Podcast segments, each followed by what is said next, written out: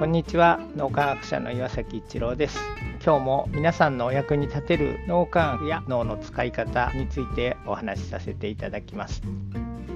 心震える応体験を形あるものに転換するということでお話しさせていただきます。アメリカのシカゴで大学の先生をしている時に稲森和夫さんの著書「生き方」に出会いました。読み始めたら最初の20ページくらい読んだところでもう涙が溢れてきてですねこんな純粋な生き方をしている人が経営者としてすごい大成されているっていうだからこういう生き方をしていいんだっていうのがなんか腑に落ちた感じがしてそれでなんか泣けてきちゃったんです。ですがそのまま泣きながら生き方を最後まで読んだっていうことをしました。まさに心触れる応体験をしたんだと思うんですが稲森さんが言ってることって脳科学的にきちんと裏付けが取れそうだということに気がついて今までやってきてそれがなぜ稲森和夫の経営哲学は人を動かすのかっていう本にもさせていただきましたしそれからこうやって皆さんが使っている新しいバージョンの脳科学的な裏付けですね。脳科学で見た時にすごく綺麗な流れがあるっていうことにに気がついて応体験から始まってフロー状態で日々活動をして DMN の脳内ネットワークを使って未来創造をしながらみんなで心を一つにする集合知性で天才知性を超えてしまうようなパフォーマンスを発揮しながらみんなで感動を形あるものに変えていくっていう活動をすると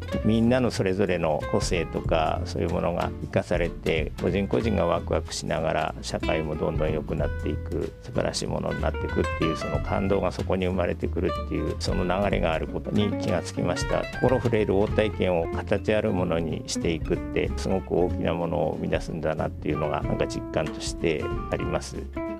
今日も何かのヒントになると嬉しく思います。ありがとうございました。